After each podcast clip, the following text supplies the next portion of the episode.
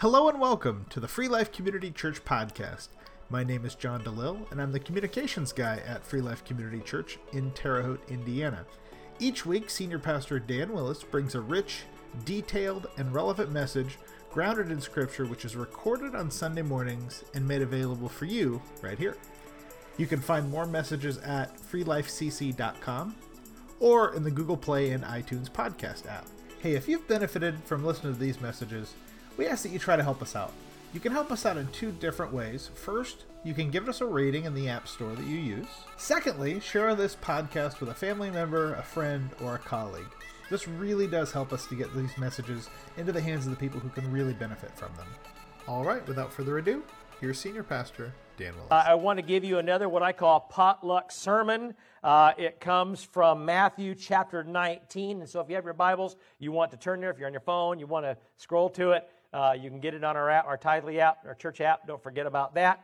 Uh, so uh, go to Matthew 19 today. Uh, this is an interesting, interesting scripture for me uh, because it, in my opinion, is rather amazing in the manner and way uh, that John lays things out in his gospel, and then Matthew comes around and talks about it here. I'm delighted about the way that God speaks to us through uh, his disciples. And so this one uh, is entitled Un- The Understanding Christ. Now, you remember we had the mind of Christ two weeks ago.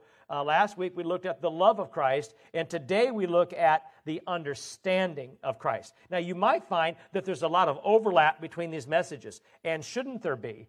Uh, the concepts are all the same because the Lord Jesus Christ uh, has a spiritual mind, he has spiritual love and he has spiritual understanding. We have a mind and love and understanding, but they're not always spiritual, or they're not always wrapped in spirituality, uh, because our emotions and our feelings and our thinking sometimes cloud the spiritual part of our judgment. And so we need to understand that Christ never allowed that to happen. So I want to speak with you today on that. So you have your Bibles, turn to Matthew 19. Uh, scroll down to verse 11. Now you might find that this is a little interesting since it's right on the tail end of Jesus talking about divorce. We're not talking about divorce today, uh, although that's, that's a subject that has been in debate for years in the church. Uh, nevertheless, it's not, in my opinion, you know, uh, a sin that you can't be forgiven for. Some have said it is. I, I don't I don't read that. And so, and I'm grateful that it isn't. We can be restored, you know. And so, God wants to restore us from everything, no matter what it is. And so, uh, other than blasphemy toward the Holy Spirit, not going to get into that today. Either way, uh, as you scroll down, you're going to find out that uh, after, as they're talking about this divorce and restoration of it, the Pharisees are again trying to catch Jesus uh, and detrimenting the Scripture, which he never ever does, never has, never will. Uh, and as they're doing so, their, their hearts and minds are hardened, and they're, they're being wicked in the manner way that they're doing it. They just don't like him. That's basically what it is. Not that what he isn't, he's saying isn't truth. They just don't like him because he threatens their way of life and their hold that they have on society and the way that they want to force wrong ideals wrapped in godly authority. And so, as they do this, Jesus rebukes them gently at first, and then he gets uh, a little bit stern and strong with them. And if we pick up here, uh, after he's ta- talked to these, these guys, the disciples ask him a question about what it's going to be like uh, in heaven. And so, uh, because they say, well, you know, if, if this is the case, that maybe it's better not to marry at all. And Jesus said, wait a minute. and so now he comes forward with this, this idea, and you might not think it has to do with his understanding, but it absolutely is his understanding. Listen to what he says. Not everyone can accept this word. And I'm stunned by that. In other words, he's talking about the whole Word of God. Not everyone can accept the commands that the Father has handed down, the commands that the Son has given, nor the Word that surrounds it. Not everyone can accept the Word of God. Not everyone can, can, accept what God has said. Of course not. We don't like it sometimes. And it's not just us, it's, it's as Christians, it's also people outside. In fact, more so outside the Christian faith. People don't like the idea because they're told some things that they have to do or not do, and they don't want to be told what they can and can't do. We don't want to be told what to think or what not to think or how to be or how not to be. And so Jesus said, Not everyone can accept this word.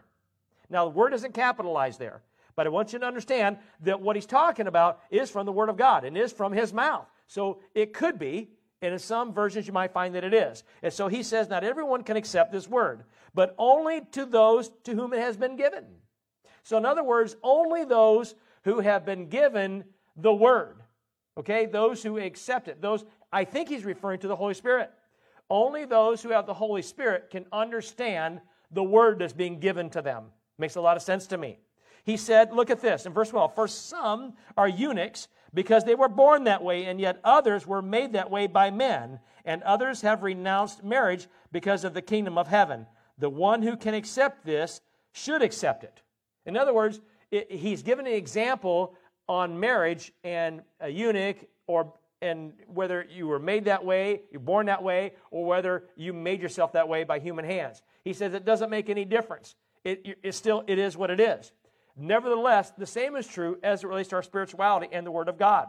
And I think that's interesting because as soon as he finishes it, he goes right into the little children. And now, now your Bible will probably put a caption between these two things, but Jesus doesn't seem to take a breath here. He seems to go right in from this marriage thing into the children. It's almost like he finishes speaking about this word and the way things are and the word of God as well as his commands. And then he goes right into this thing. I think children, um, as soon as there's a little pause, children try to come up to him. And of course, you, you'll see, read here what the Bible says about that. And it's almost like Jesus immediately instructs and then turns and accepts these children as they're walking up to him. It's a beautiful scenario. And it says in 13, then the little children were brought to Jesus for him to place his hands on them and pray for them. It was like an immediacy. Like he speaks, and then here's the kids. Uh, the parents are like, oh, there's a break. Let's take our kids to him. And so they do. And so now the kids are coming up and says, the disciples rebuked those who brought them toward Jesus. And the disciples brought, rebuked them who brought them. And Jesus said, Let the little children come to me and do not hinder them, for the kingdom of heaven belongs to them and, and such as these. And when he placed his hands on them, he went on from there. Now, this is a stunning scenario for me. Deep teaching on marriage and what I perceive to be the Holy Spirit and the Word of God. Not everybody can, everybody can accept this teaching, okay? And then immediately there's a law. The parents bring their kids, and now Jesus goes immediately in to get this the innocence or the simplicity of children. That's stunning to me. He goes from this deep teaching into simplicity. It's almost like he's marrying the two together and saying, Look at here. It doesn't matter how simple you are, you can understand the kingdom of God. Wow. Okay? So the pa- this passage that we're using today uh, gives us real insights into the nature of Jesus. And that's why I want to touch on that today. Now, he had been traveling daily. He was constantly surrounded by people. He was obviously very physically weary. I, I, suspect all of us would have been. And this wasn't the only time, nor was it the last time that this sort of thing had happened when the disciples tried to protect him, you know, because Jesus let it all hang out all the time. He was constantly around people and people around him and constantly about their business, constantly teaching the kingdom of God, constantly worried about their needs, and constantly healing and trying to make them understand. He was always about the common person. He was also frustrated by the Pharisees and their constant and petty attacks. You know, he, he, here, here he is trying to bring the kingdom of heaven to earth, to teach the people, to help them to understand and do good things before, you know, he's only got three years or so here in his ministry before he goes, you know, to this date with the cross and then back to heaven. And of course, there's a little more time past that, but, you know, he's, he doesn't have a lot of time here. And so here's the Pharisees constantly with their representatives trying to trip him up, following him around, trying to hear what he said, twisting what he said, and, and, and trying to catch him uh, in a manner that they can accuse him to get rid of him. Never mind, he's their Savior. Of course, the Bible's clear about that. You know, their jealousy, their insecurities, these things ruled their thoughts. It ruled their actions. They could not help themselves. And you can almost see the hand of Satan prompting them and helping them and pushing them and saying, you know, and, and because obviously their attitudes, you know, the reason they were doing things, uh, what they were doing, that's not godly, even in their, their perception of godliness it, it, it, for godliness. It's not even there. Okay? You can even, even from their perspective, from the, from the Torah, the Old Testament, even that wouldn't have been the nature of God. So what nature is it? Well, it's kind of clear whose nature it is the one who hates God. They hated God, okay, because they hated the Christ. Jesus told us that the world will hate you as a Christian because it first hated him. right? Well, that's Satan. And so clearly, Satan is involved here. Now, this would be enough to frustrate anybody. Okay? You would be frustrated because not only are people against you, but Satan's behind it, and Jesus clearly knows it. Okay? And you, you can almost feel, you know, the presence of Satan when he's when he's thwarting you, he's harassing you. Can't you? And so this is what we're talking about here. Okay? So he, here's Jesus, and yet he's incredibly patient with, with those that didn't understand his teaching, whether it was the people that were simple or the Pharisees that were so incredibly smart and educated, but yet they were so filled with themselves and Satan's authority that they too didn't understand it. He's patient with all of them. And I'm thinking, yikes. It's like he had to change gears and change hats nonstop in every crowd he was ever in. He didn't know who was friend or foe. I mean, that's stunning to me. He didn't know why they were trying to learn from him, whether to try to catch him in something or because they truly wanted it. Or maybe they were just there because other people were there. Or maybe they just thought they want to see a miracle. Mean, the Bible tells us that. So there are a lot of reasons why people came to see him. And he, he has to change gears constantly, and yet he's so steadfast in his heart. I'm, I'm moved by that. And the Pharisees simply could not understand the difference between spiritual thinking and human thinking. And I wonder sometimes if maybe we're not that person. We don't understand the difference. And of course, this adds to Jesus' frustration. Because he, he wants them to understand, and yet they don't, and mostly because they, they won't. not that they can't, they won't. And so, of course, you would be frustrated thinking the answer is right in front of you, and yet you just can't see it because you don't want to. And I think he gets frustrated with me that that way sometimes. I think he gets frustrated with all of us because of that. Now, the disciples knew what Jesus had been through. See, you, you, really, you really can't blame them at this point. I mean, I, I mean, I think we do. We say we wouldn't. Uh, but I think maybe I would be kind of protective of Jesus. Sometimes I am protective of him. Sometimes I am protective of him. Okay? And so when the mothers brought their children to Jesus, the disciples, again, tried to protect him from, from, what they saw just more people. Okay? Just more people.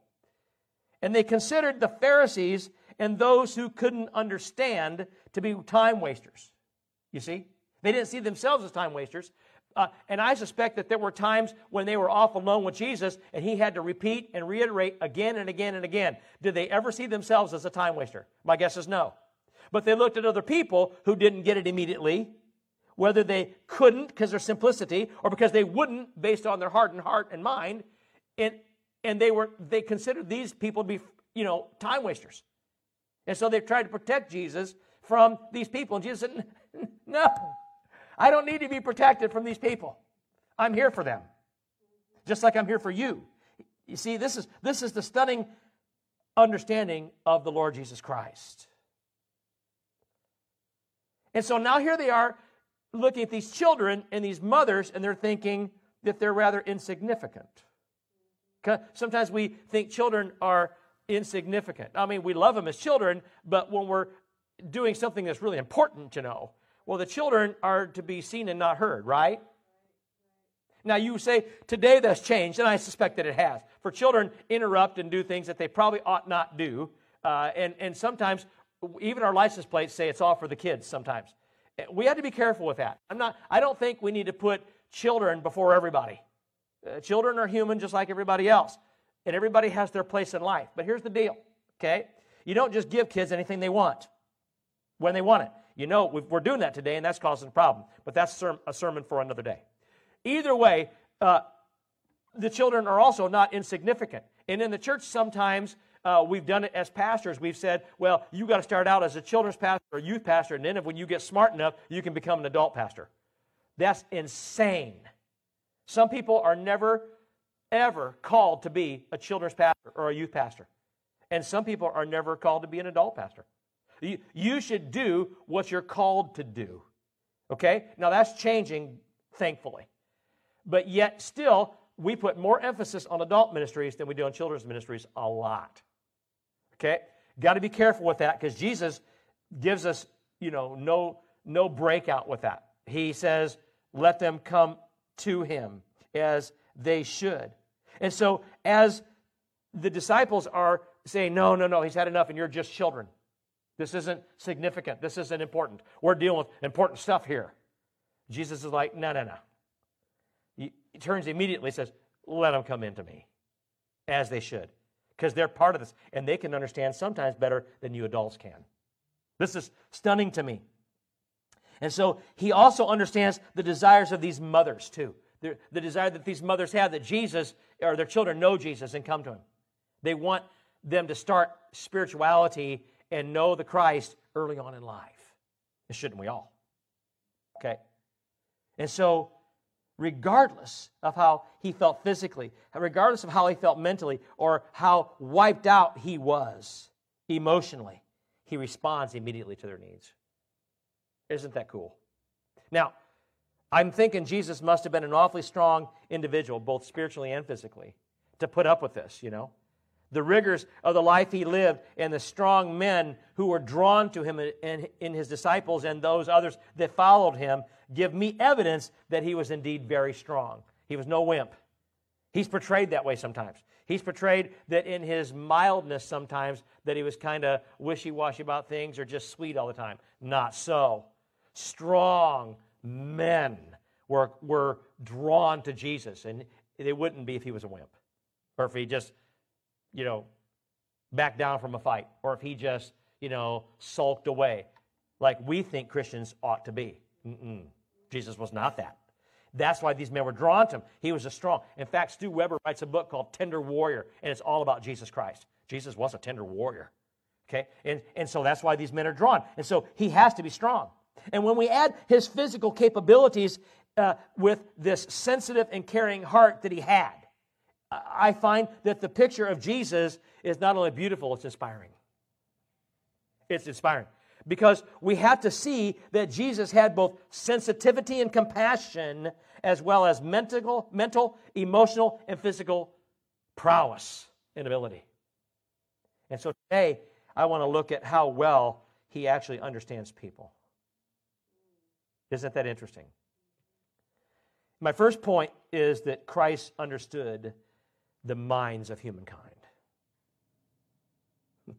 There's a lot of people in life that you think don't understand you. In fact, some people have told me no one understands me. we want to be understood, don't we? Now, the Bible indicates to us, this is a cliche, but the Bible in, uh, indicates to us that we ought to try to understand before being understood. And that's just good advice in, in a marriage. It's good advice, right? We should all learn from that. Uh, and it's a good advice in any of our relationships, and certainly in our relationship with God. Amen? Uh, but but that's, that's a cliche, but it's good advice. Either way, Christ understood the minds of humankind. Now, he could have spoken well above everybody. He, you know, he's the Christ. He's, he's the Son of God. In fact, he is God. And so he could have spoken in a manner and way that nobody would, would have understood anything he said. I mean, he had perfect understanding uh, from the Father. He understood the creation of the world. And more than that, he had the heart of the Father. Since he not only came from the Father, he was with the Father in the beginning. I mean, honestly, ask yourself this question what did Jesus not know? What did Jesus not understand? Well, nothing. So he could have spoken of all of these things in a way that might have been a depth that would have explained the foundations of the Father, which is quite a bit, you know, uh, the Father's world and the creation of it, as well as the Father's love that He has for us, which I still don't quite fathom. Okay? But this would have meant that he had to speak in this clouded language of theologians to, to, to really express and cover the depth of his understanding and knowledge and what he wanted to communicate. But Jesus knew that the common people could not relate to that type of language. And he wanted everybody to have the opportunity to understand God, regardless of your simplicity or depth, your age and experience, Hence the children. Right on top or on the heels of this depth on marriage. Isn't that stunning? I'm thinking, wow. I mean, that's, that's Jesus. Now, on that note, it's for sure highly significant that the first people he called were simple fishermen. They weren't theologians. In fact, he didn't call any theologians. Now, a pretty sharp guy in Luke followed him, but Jesus didn't call him to be a disciple. He accepted him as an apostle. But he chose 12 guys that were rather simplistic in their minds. Isn't that stunning? Not even a we would say, okay, let's do let's get a mix though. One Jesus didn't. I'm not saying we should go out, you know, and find simple minds and everything. I'm not saying that. What I'm saying is he did that though. There's a reason why. He had to do that. He wanted to do that. You see, these were men who were not only simple, but they also had lived a hardened life of rough and hard work as fishermen, as well as the difficulties that life brought to them. Right? I mean, fishing was not only difficult, it was temperamental. Weather, you know, whether the fish wanted to bite or not, you know, uh, being out in the water and catching cold and being sick. I mean, you're in a wet environment like that. Uh, fishermen typically uh, have a lot of health problems. Ask any Gloucesterman, ask any people that work on the fish, fishing boats. I'm telling you. Okay? It's just part of life. Even today, with what we have in medicine, it, it, it's a difficult life. Hard work and hard on the body. And, and here's these guys trying to make it as a fisherman, you know, just trying to make it and make money and live in a world where the economy wasn't very good and under a Roman regime that really could care less about the common person. And to that end, the people struggled to understand why God, who had been with their ancestors, just didn't seem to be with them now. And it seemed like he cared much less about them than he did in the past. And the disciples had to deal with that, and a whole society of people that thought that. And so here's Jesus who had the ability to relate truths of extreme depth and splendor to their minds.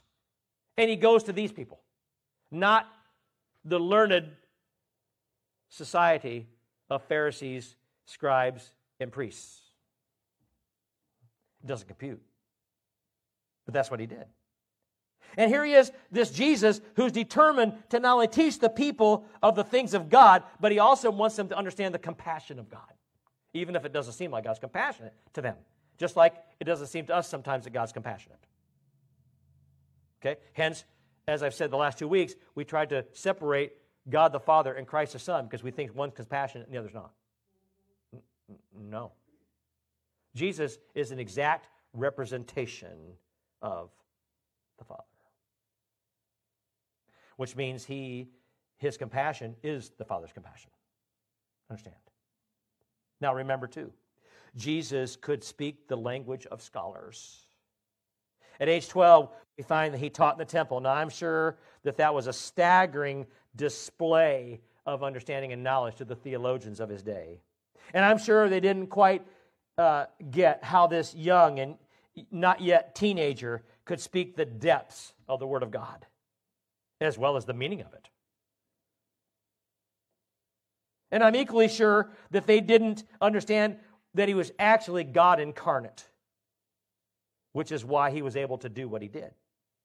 They likely thought that he simply had this massive ability or some supernatural thing that happened to understand certain things, because that's how we explain things when we can't explain them. But they certainly didn't think that he was actually God himself. And isn't, isn't it here just like Jesus to speak in a manner that everybody can understand? From the theologians of his day to the simplistic and the, and the in mind and the inexperienced as well as to the children. I don't have that ability. Teaching children scares me to death because I don't think I can relate to them. You see, this is, you know, And aren't we all that way? Don't we, don't we kind of have our niche, who we identify with? You know, some people who are highly educated believe they can speak more to those who are highly educated. Those who are less educated uh, believe that they can relate to the less educated. And, and those who j- just adore children and love children uh, find that they can sometimes relate to children better than adults. It happens, it's who we are. But Jesus spoke to everyone. And he wants everyone to understand, and they can do so if they will only allow themselves to be taught and to believe the truth that he presents as presented. Therein lies the key. Am I willing to listen to Jesus regardless of what my status is? Am I willing to be convinced? Am I willing to understand my need for him? Am I willing to be taught? Even if it goes against what I think I already know. That's the Lord. And so, as I look at this, Jesus is still relating to us in the same manner today. The things that matter the most are actually simple. He communicates with us in a way that we can comprehend the truths. And the basic facts that make or break our lives are grounded in plain truths. They always have been. If we will only open our hearts, if we'll be moldable, if we'll be teachable, if we'll be willing to set aside our preconceived ideals and the cloudiness of what we've always known, if we'll be this empty vessel, emptying ourselves to take in what He wants to fill it with, if we'll do that, then we can learn and understand the depths of things that God wants us to know, but we probably won't until that point. And when we do it, we'll see and understand God in a way, in a manner that we never have. And let me explain why. You see, it's true that God wants us to be simple like children sometimes in our understanding. And I think that's part of what Jesus was trying to teach. He wants us to be simple because children accept and believe in things that adults don't, oftentimes. Now, you can say that's because there's a reason for that. They haven't experienced anything yet. Yeah, but there's a beauty in it. They look for the best in people and the best in the situation, and they believe in it. We become so cynical we don't. Now, I think God wants us to return to that simplicity sometimes. Let me, let me get into that more. As we've seen in the last two sermons over the last couple of weeks, speaking simply does not remove the seriousness, the depth, nor the severity of what Jesus taught. I just want to bounce back to that just for a second. Being simple doesn't mean we discount the depth and severity of what he taught and what he's continuing to teach. Simple doesn't absolve us from being diligent to know the truth, the whole truth, and live it. We are never to compromise the truth. We're never to condone those who do it either. And this is exactly why Jesus gave us the parable of the talents. Because what he has given you and I, my friends, the depth of it is precious and we are to see it as precious, and we're to behave to it accordingly. Remember that. That's a sermon for another day, but that's the truth of it.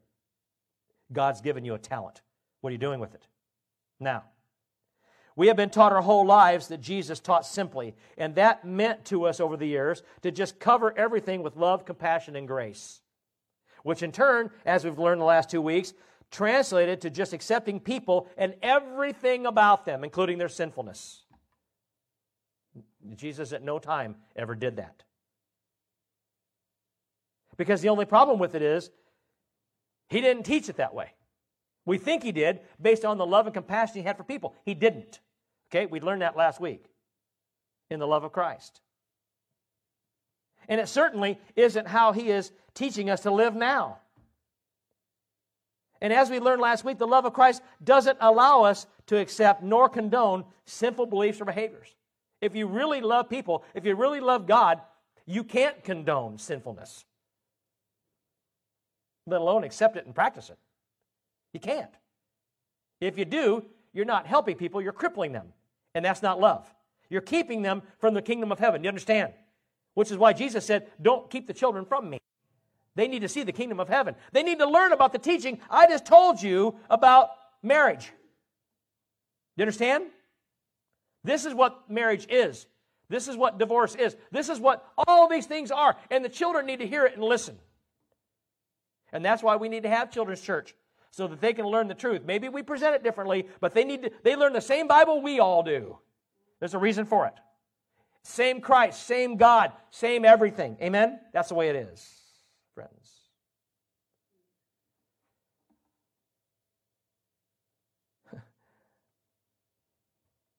In fact, not only does Christ not condone sinful behavior in thoughts, nor us accepting them, love of Christ, the love of Christ demands just the opposite. But there's another side to this. That's my second point. Christ understands the concerns of humanity. He understands that we're concerned. He understands, as parents, our concerns for our children. And I want to start there today because of the parents and the children in, in our scripture. In fact, in our scripture today, we find out that he understood the mother's love for their children, just as he understood Herod's royal official in John 4, whose son was dying. I want to move to this one very quickly. How the man had treated the common people didn't seem to matter to Jesus. Jesus understood the man. The same is true of the Gentile woman in Matthew 15, whose daughter was demon possessed. Now, he understood, and it didn't matter that she wasn't a Jew. In fact, the Bible says she was a Gentile, and he, he took care of it anyway nor did it seem to matter the timing. He always understood whether it was convenient for him or not. He was understanding. Remember, he had just experienced the transfiguration and the importance of that moment when he was accosted by this man who was also uh, the father of a demon possessed boy. And then the disciples, you know, had compassion on the man. The, Jesus, here he is in the middle of the transfiguration with, with uh, three of his disciples. The rest of them are all hanging out over here. And this man comes up knowing Jesus is here, but Jesus is kind of busy with the transfiguration, you know. And so here, here's these, the, the other nine disciples here. And the, and, and the guy comes up and says, Well, maybe you can help me. Well, he's kind of busy. Yeah, but maybe you can help me. And so they try to cast the demon out and they can't do it. They can't do it. And so, just as he comes down off this mountain at the Transfiguration, uh, the disciples say, "Ah, oh, Lord," when he comes, here's this guy, and boom, from this to this, there he is, just like that. Yikes! Jesus was tired. He was filled with the Holy Spirit, and he just had this amazing God experience. And now he's bothered, if you want to put it that way, by the fact that his disciples still just don't seem to have enough faith to do things spiritual that they ought to be able to do now. and what does he do? Well, he understands and he cares, even when others didn't or couldn't. He understands our concerns about our friends as well, the concern we have for them. Every single one of us has a friend or more who doesn't know Jesus. Amen? Every single one of us has a friend or more who claim to be a Christian. And yet we look at their lives and think, eh, not so sure what Christianity is going on in there. And I'm not so sure that they're spending a lot of time right here, you see. We all know people like that. Because their lives don't necessarily reflect their declaration. And he wants us, friends, to share his concern for them. You see, Jesus is more concerned for our friends and loved ones than we are. I know it's hard. That's a hard pill for you to swallow. It's a hard pill for me to swallow. But the fact is, Jesus is more concerned about people than we are. You have to get that. And he wants us to share the depth of his concern for them rather than ours, because ours will give up and his never does. See, see, ours is conditional, his never is. Ours is determined by what we're going through or feeling at that moment. His never does. It never did, you see. And he was human too, right? You see that. Why? Because his concern will become our concern until it's not convenient or when we're too busy to do anything about it. That's why his concern has to be ours. we'll, we'll like grab hold of the coattails and say we're concerned until, again, convenience, tiredness, sick of, sick of it, whatever. That's who we are. And Jesus is who he is.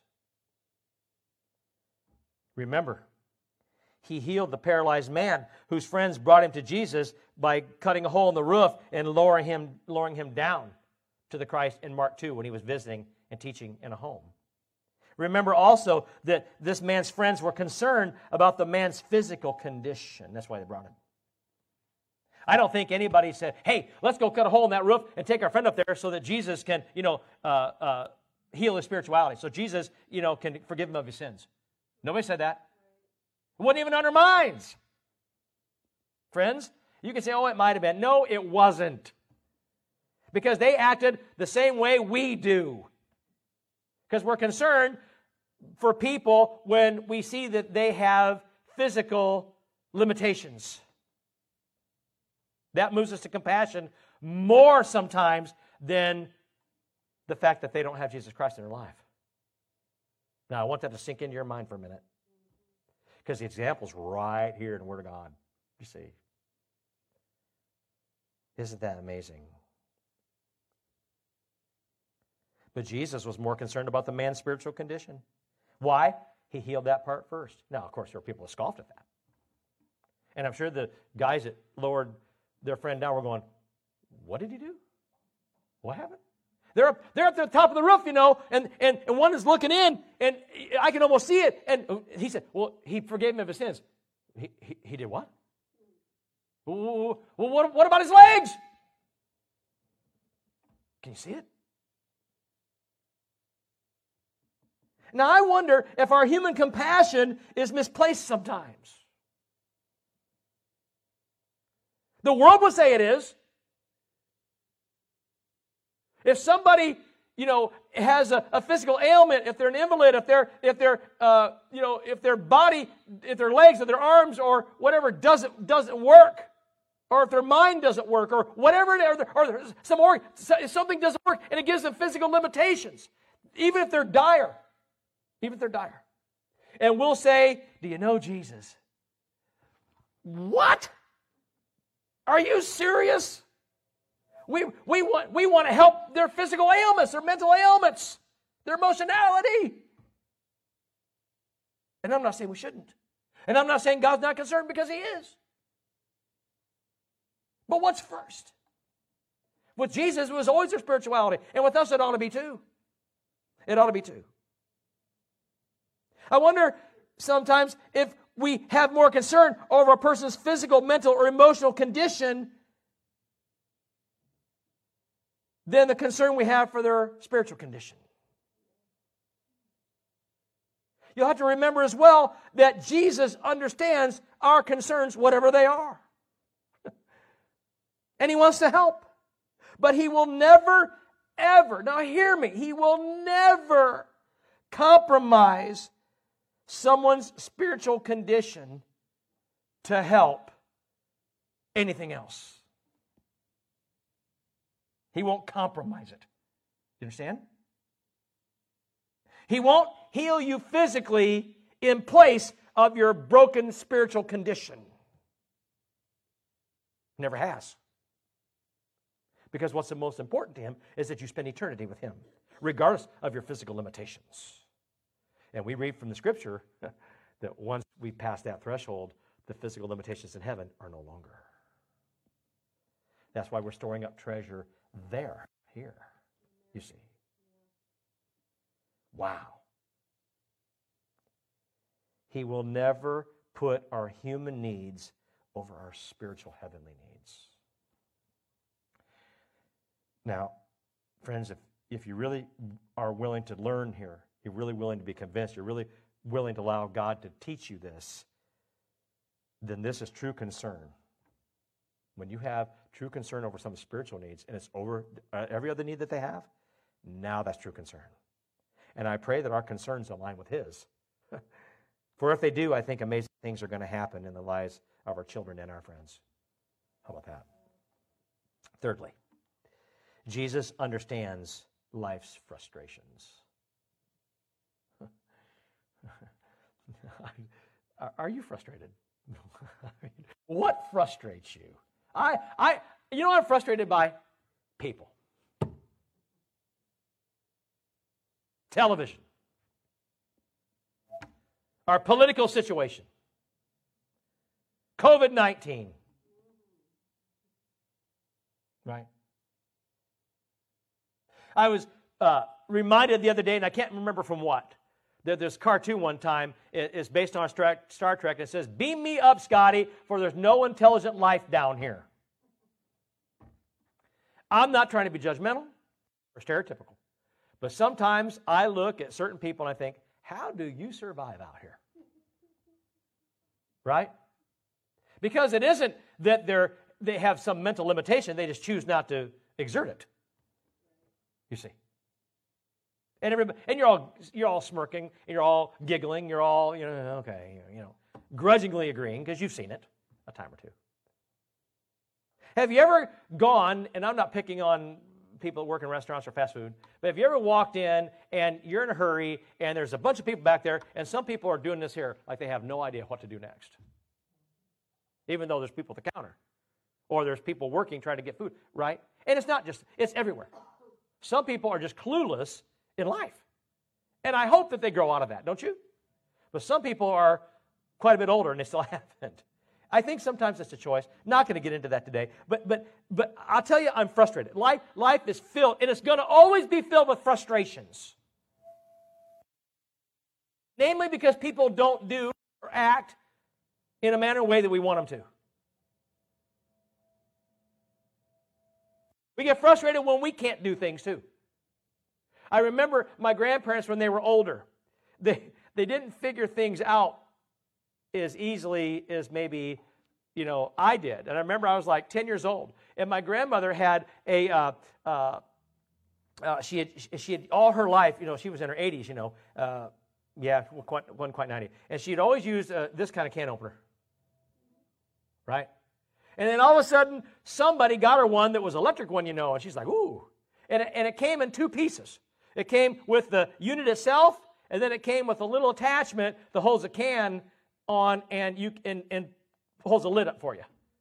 And she didn't know how to attach it, so she took the magnet and stuck it on there. Stuck it on the can opener.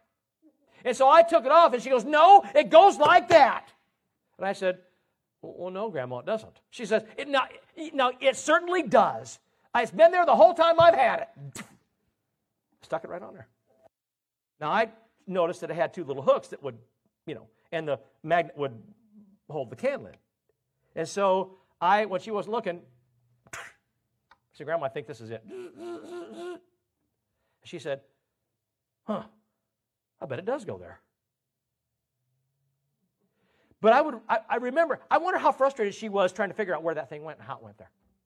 You know? And I wonder, I wonder if we're not frustrated sometimes by that's a simple thing. But what, what about other and the older you get, the more frustrated you become. Am I wrong, Patty? No. Frustration. You see, Jesus, I look at all these examples, and I've got a whole bunch of them for you today. He understand, he understood the confusion of the woman at the well. That's a well-known story. He understood her confusion and frustration. Let's go back to John 4. Life and people had mocked this woman, made fun of her, talked about her when she wasn't looking. Sometimes they did it when she was looking. I mean, I don't I can't prove that, but I'm pretty sure because I know society. But yet Jesus had compassion on her. He didn't he didn't absolve her of her lifestyle. Oh, that's okay, go ahead. But he had compassion on her.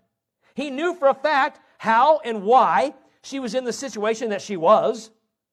It didn't matter that she was this half breed that people called her, which you and I know to be a Samaritan, half Jew and half, half Gentile.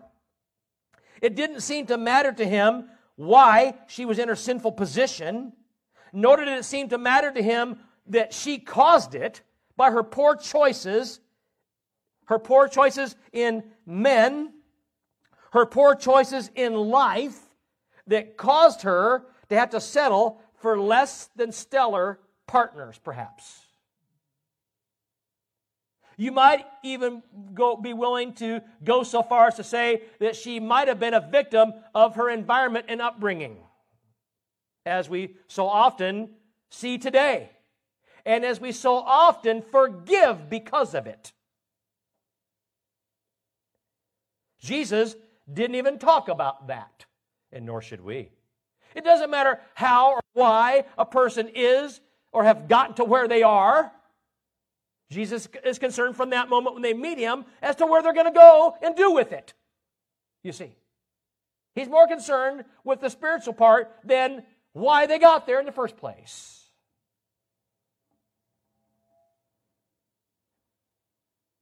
It didn't seem to matter that she wasn't married. It didn't seem to matter that she had defiled herself sexually with the partner that she now has.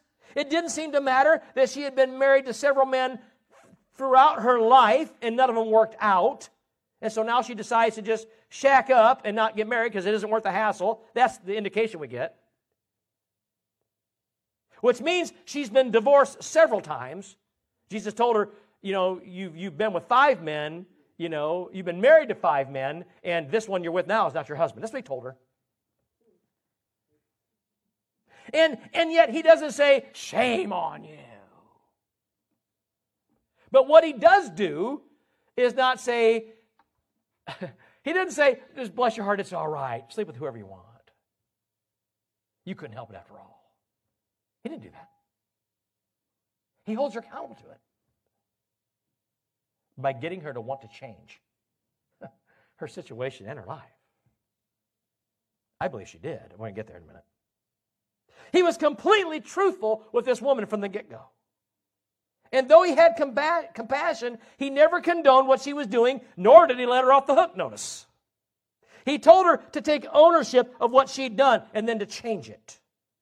He didn't condemn her at that time, but he seems to inform her that the day is going to come when he may have no choice. Now, hold that in your mind for a minute. But either way, he leaves the decision and the choice up to her, hoping she will see her sinful lifestyle, her sinful belief system, her sinful thinking, and the crutch that she has given herself to continue to do it.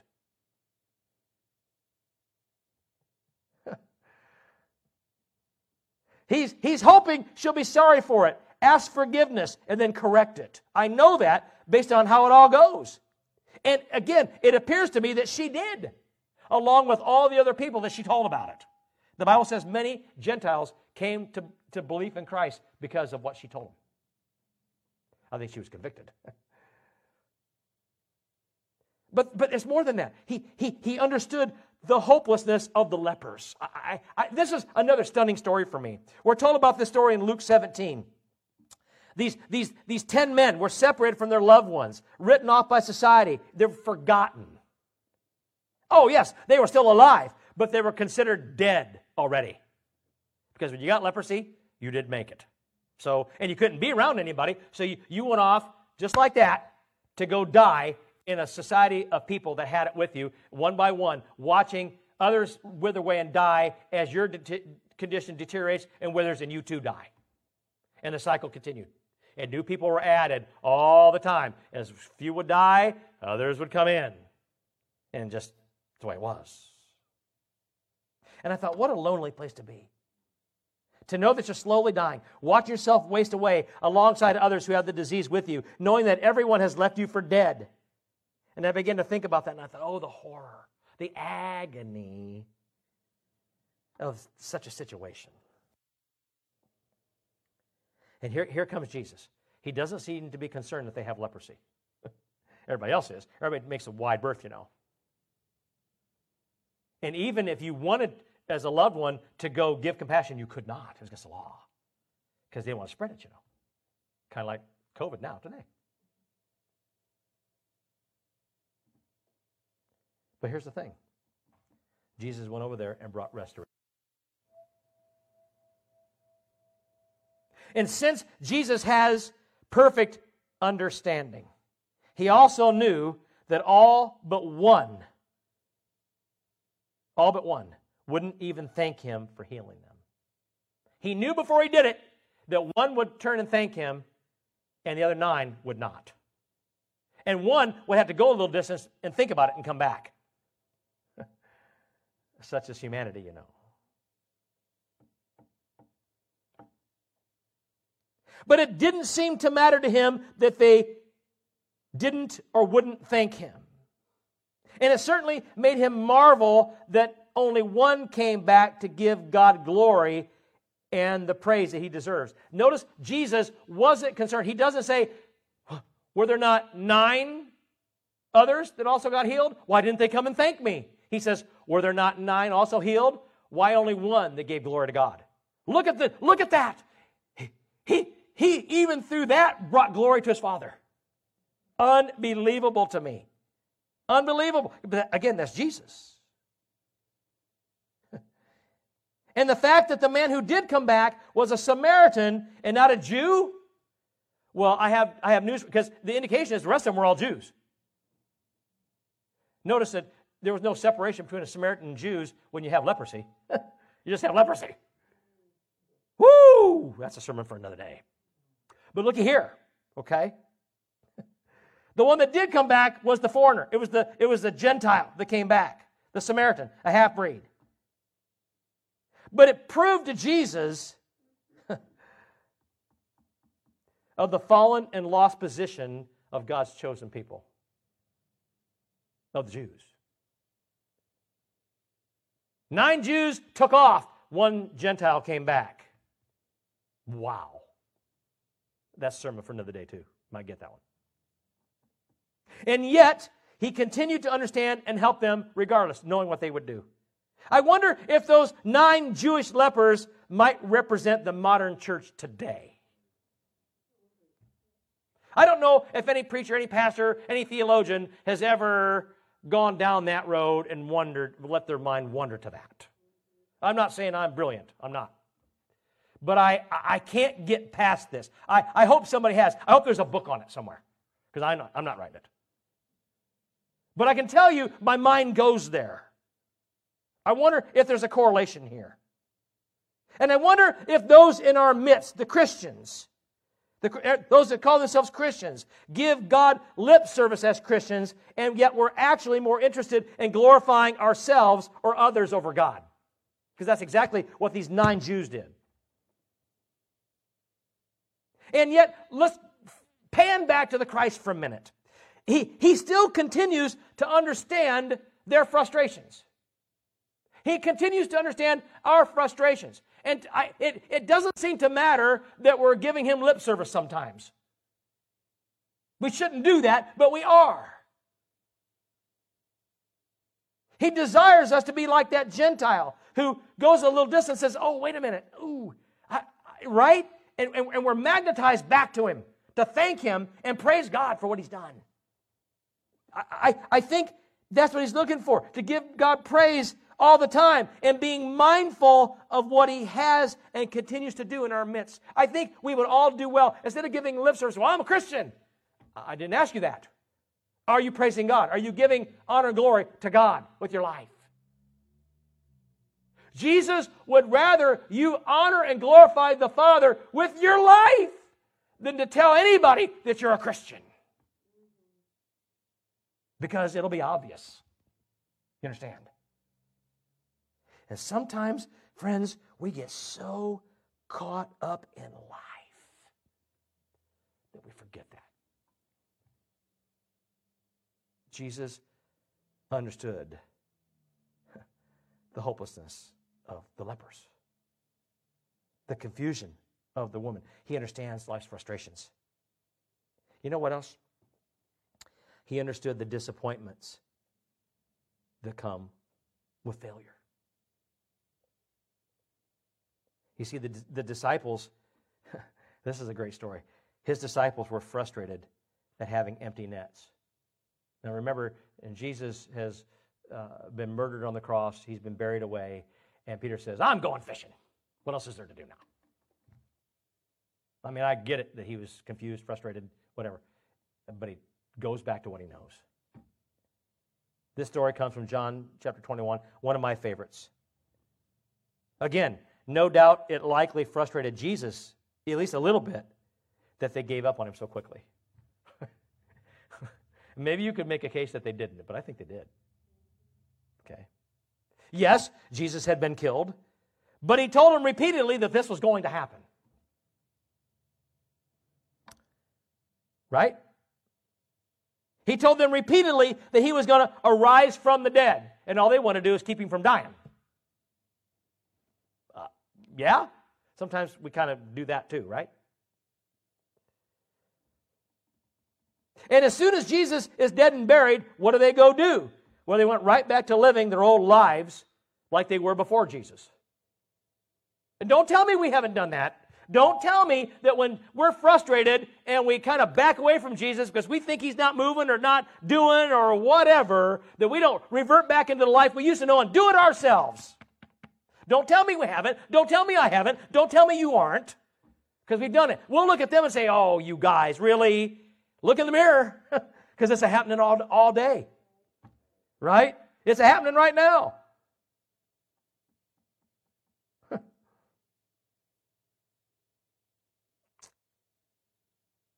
and, and now, as they go back to fishing, whatever it is that they knew, regardless of why they did it, uh, you know, look how frustrated now they become in the old life. They were frustrated in the new life because Jesus is gone and they didn't know what to do here. And so, in their confusion, they go back to what they always knew, and guess what? They can't catch a gosh darn thing. They went back to what they know, and it wasn't working for them. I'm thinking, uh huh, I think there's a reason for that. Okay? Yet they would have still continued to do it if Jesus doesn't show up again. I think they'd have gone right and stayed in that life if Jesus doesn't show up again. That's my opinion, but I think it. And so when they had tired of having no success, they bring in their nets and they head for shore. The Bible says they've been out all night fishing. And there's Jesus on the shore. Okay. I think they're a little bit shocked to see him, but not really, maybe. You know? Maybe disappointed in themselves. Maybe they're just going through motions. Maybe they're just, you know, just doing something. But here's Jesus, and he understands, as they're coming in, he understands their disappointment of the failure. All the while, he knows that they've given up on him and gone to do what they always did. But he's not concerned with that at this moment. He's concerned with the present, which is their frustration of not catching fish. It doesn't matter why they did it or what they did. He just has concern. And so what does he do? Fills their nets for him. Now, I'm, I'm fast forwarding, but that's what he did. He, he, they said, put your nets out. And so they, you know, they do it, you know, and Peter says, I've been fishing all night, couldn't catch anything, but because you tell me, I'll do it. So he does. And guess what? Their, their nets are filled. Now, you may wonder, why did Jesus do that? I think I might know. Understand something. It wasn't because he wants them to catch fish. And it wasn't because he wants them to feel better about themselves, because that's the first thing we want to do. We want to feel better about ourselves. And so we think Jesus ought to have compassion and do something so we can feel better. Don't tell me we don't. And don't tell me, you, you can argue with me all day. You can say, oh, but it's the truth. It's the absolute truth. And maybe I deliver it a little strongly, stronger than people like it. But the fact is, we're, we're all about our feelings here. We all are. But Jesus doesn't do it so they can catch fish, and he doesn't do it because he wants them to feel better. He wants these men to know that he is the answer to every frustration that they have. Everything in life, he is the answer to it. That all good things in life come from him, and that it comes to those who have faith in him. That's what he's trying to teach them. He had zero intention of condoning their return to their old life. And he simply had no intention of just giving them what they wanted. But those are the two things we want first. We want him to condone what we want to do, and then we want him to just give us what we want. We do. You know we do.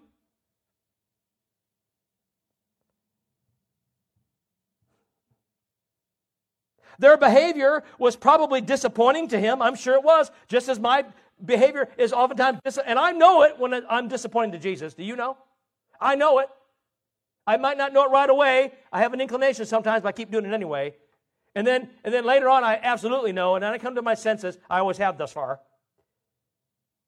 And I make it right with Him. Because you can't get right with other people to get right with Him. You understand? You, you just can't. So their behavior was disappointing to him, I'm sure. Yet he understood their lack of understanding of the kingdom of heaven. Because that's all this was. Their spiritual maturity, spiritual maturity wasn't quite there, or at least they had a lapse in it for that moment. And haven't we all? Even though he had been teaching them for three years. Even though he's been teaching me for a lot longer than that. and you probably for a lot longer than that. Now, I think sometimes, friends, as Christians, that we fail at our understanding of the kingdom of God. Hmm? Is that possible? That we fail as Christians in our understanding of the depth of the kingdom of God? Yeah. But when we do that, we get frustrated with how God does something or if we perceive that he isn't doing something that we think he ought to do, or in the quickness that we want it done, if you will. When we fail understanding the kingdom of God, that's when this frustration starts to pile in. You look at anybody who's frustrated with God, and chances are they're failing at the depth of their understanding of the Word of God in the kingdom of heaven. You heard it here. And I couldn't preach it if I didn't understand it, because I know I've done it. Okay?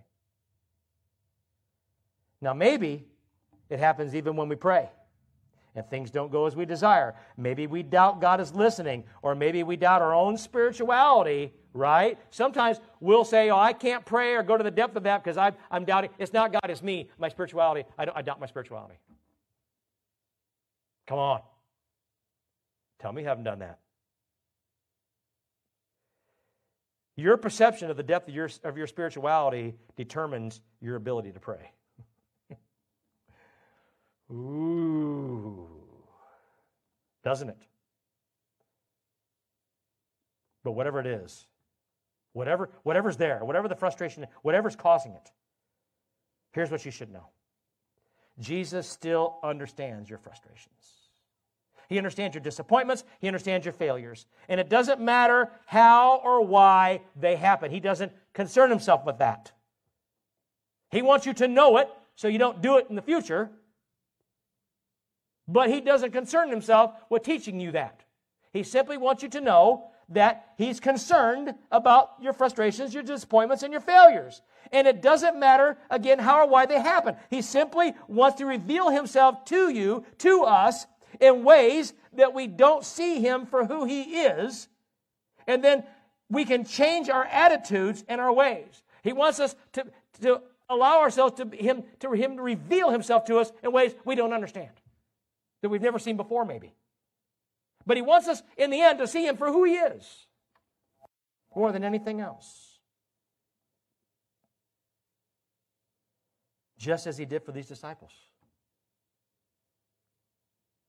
He didn't just want them to notice that he was up on the beach with some fish to, you know, to, to feed them because they were hungry because they've been out working all night in the frustration. Never mind, they went through their old life to do it. He didn't want them just to recognize, he wants them to see them for him for who he is, so he puts these fish in their nets. I mean, why would he fill their nets if he's got sustenance on the fire?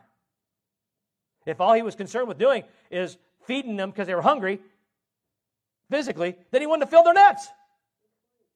You understand? He wanted them to see who he was, who he is. He wants you to know who he is while sustaining you physically, mentally, and emotionally.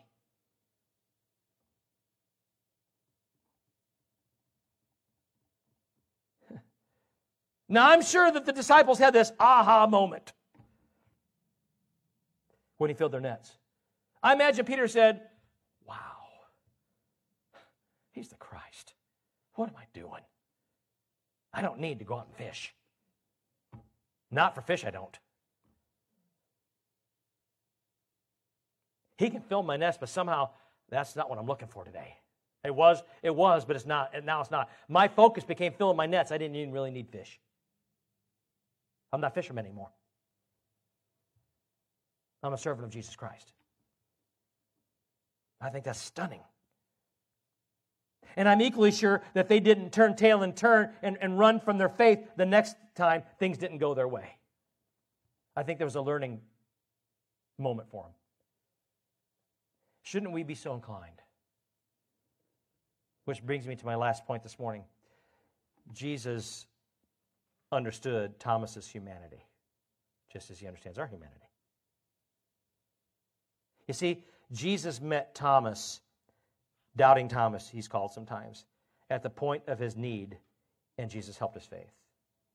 Now, this comes from John chapter 20, again, one of my favorites. Remember when Jesus met the believers when they were gathered together. And you'll remember as well that some of the disciples had seen Jesus, but Thomas wasn't with them when they saw him. Okay, so he, he hadn't seen Jesus yet, not alive again. And so the Bible later tells us that he just simply appeared. The Bible says that the doors were locked and Jesus just appeared. No, he didn't come through the door and he, he, he didn't come through the walls. We don't think. He was there though. However he did it, he was in there. The door didn't open. He came, the doors were locked for fear of reprisal from the Jews. So they locked themselves in this room, and here's Jesus, poof, just there. Poof. You know, Jesus kind of just poofs in sometimes. Have you ever noticed that? Sometimes you're hoping to see him, and sometimes you're not sure you want to. But he doesn't. He he's just shows up. And you're like, oh, right? Sermon for another day.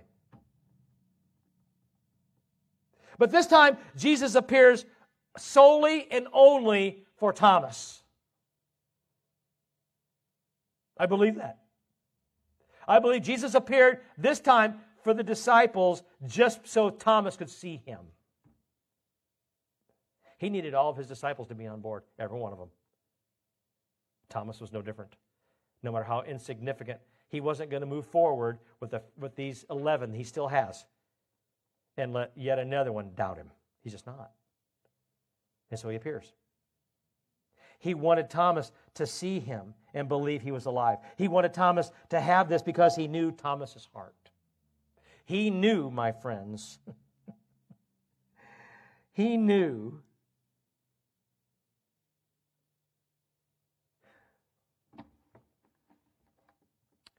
He knew that Thomas wanted to believe. He knew that Thomas desired to believe, even if he hadn't seen it. He knew what Thomas knew. And, and, I'm pretty sure Thomas wanted to believe, but his humanness and what Thomas knew from experience in life wouldn't allow him to believe. And Jesus doesn't question Thomas in that way, he simply understands Thomas's humanity. Friends, Jesus understands our humanity because he gets it when we're like Thomas. And if you haven't been today, you will be sometime. We want to believe not only in the existence of Jesus, but in his Godship. We want to believe that he hears us when we pray. We want to believe that he's concerned when we seek him. We want to believe that He knows when we hurt. We want to believe all the things that we've been taught in the Bible that He is. And yet the devil makes us doubt it. Because our experience, you know, in life is so vast. And we put more stock in medical and science than we do in Jesus. But moving forward, When we pray, when we seek Him, we want to believe He's going to answer.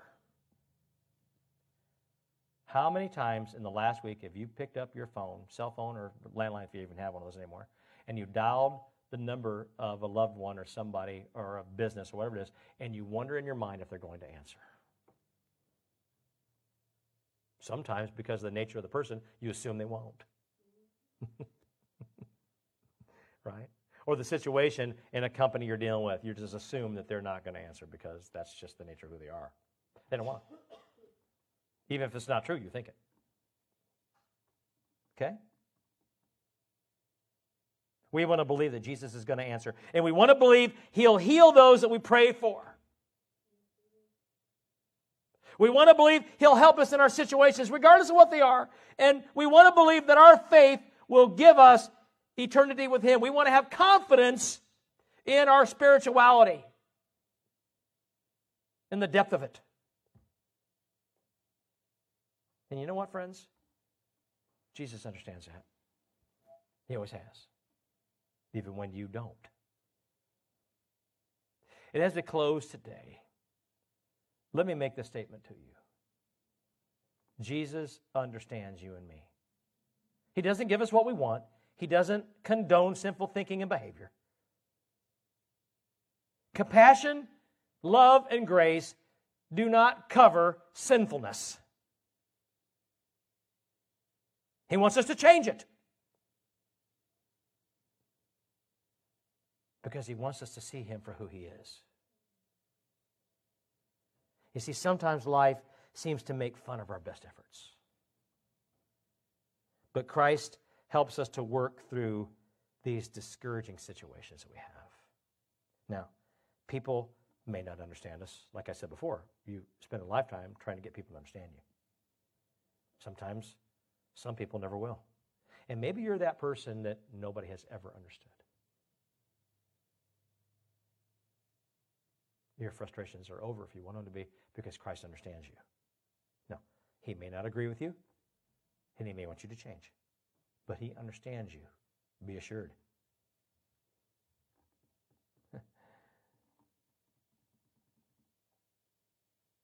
the fact is, we may not necessarily understand Jesus.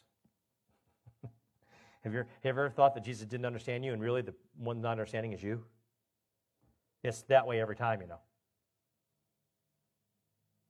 We may not understand the Christ, and we certainly may not understand the kingdom of God. But you can be sure that Christ always understands you. He even understands us when we don't believe we deserve to be understood. Now, there's a thought. And the enemy cannot control that. He'll try, but it's up to him. Christ will always understand you, even when you feel through Satan that you don't deserve to be understood. That's called condemnation. God says, away from that. I want you to make the premise that Ebenezer right here and move forward with me. Set the enemy aside.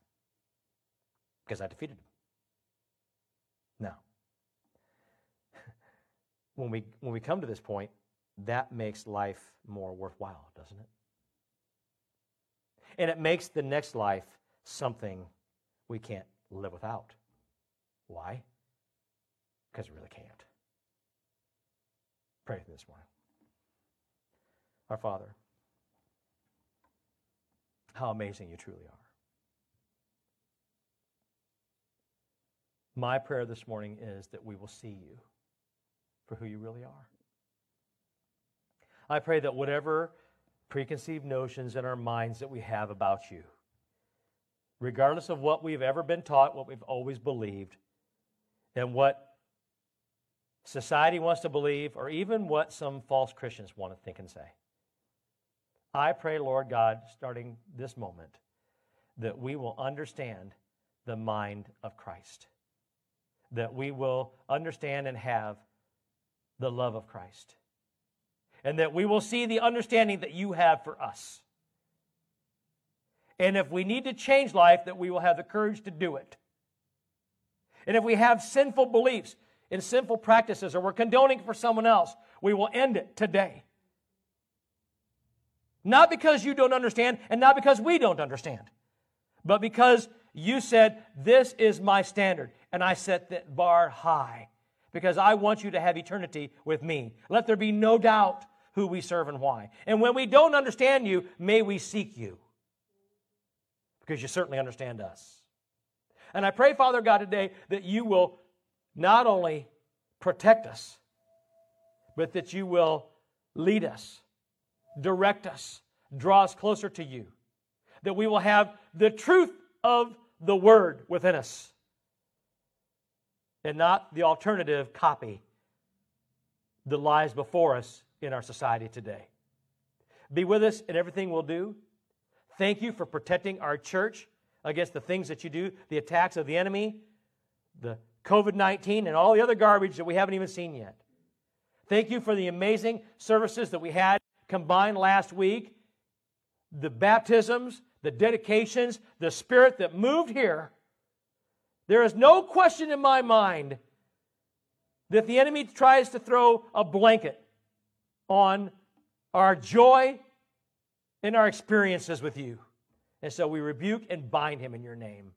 And we pray, Father God, that today and always you will reign supreme in our hearts and minds. May we have your mind, your heart, your love, and therefore your understanding. Be with us throughout the day. Thank you for those who are listening. And we pray you'll open the door for those that didn't catch it this morning to hear it in the future. For it's your word and your truth. And we're grateful and thankful for all that you do. In your name we pray. Amen. Friends, be safe, be healthy, and be spiritual. Thanks for listening to the Free Life Community Church podcast. For more great biblically sound teaching, visit freelifecc.com.